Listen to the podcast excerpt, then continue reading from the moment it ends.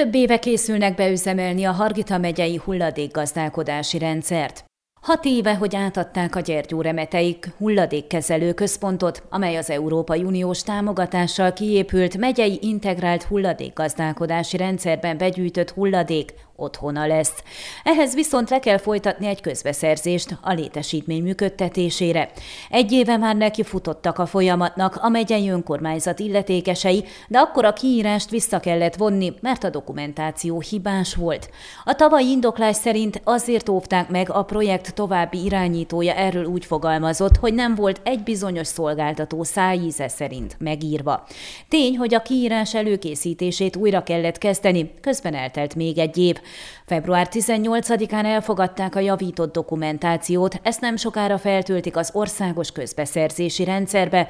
Tudtuk meg Ince Csongor megye menedzsertől, aki hozzátette, a szakhatóságnak ezt még ellenőriznie kell a megjelenés előtt. Amennyiben a kihirdetett eredménnyel kapcsolatban nem érkezik óvás, szerződést lehet aláírni a nyertessel, ha igen, meg kell várni az ezzel kapcsolatos döntést.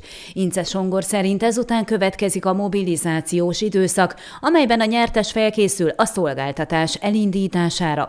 Amit fontos megjegyezni, hogy a Gyergyóremetei hulladékkezelő központra és a hulladék gyűjtésére és szállítására vonatkozó mobilizálási és kezdési időszaknak összhangban kell lenni lennie, mivel egyik rendszer sem tud működni a másik nélkül, hangsúlyozta. Működtetés előtt ugyanakkor még egy sor engedélyezési eljárás is vár a rendszerre, Ince Csongor azt mondta, nehéz megbecsülni a működtetés elkezdését a bonyolult adminisztrációs eljárások miatt, de kedvező esetben, ha nincsenek óvások, ősz végén kezdődhet a mobilizációs időszak. A megyében tevékenykedő hulladékbegyűjtő cégek közül az RDE Hargita az egész megye szolgáltatója szeretne lenni, míg az EcoCsík Kft. főként csíkszéket célozza meg, jelezték korábban a vállalkozások vezetői.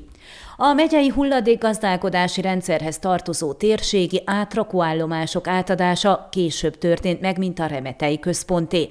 A korondi átrakó befejezését a lakosság egy része által indított perrel késleltették, amelyek során az átrakó elhelyezkedését, lakóházakhoz való közelségét kifogásolták.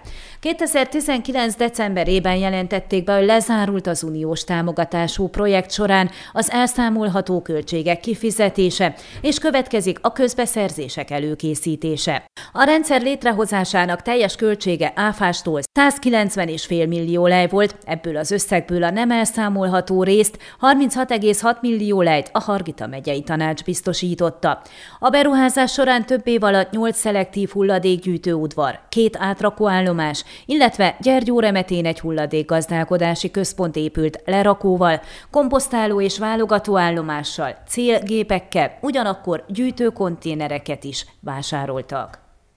Ön a Székelyhon aktuális podcastjét hallgatta. Amennyiben nem akar lemaradni a régió életéről a jövőben sem, akkor iratkozzon fel a csatornára, vagy keresse podcast műsorainkat a székelyhon.pro portálon.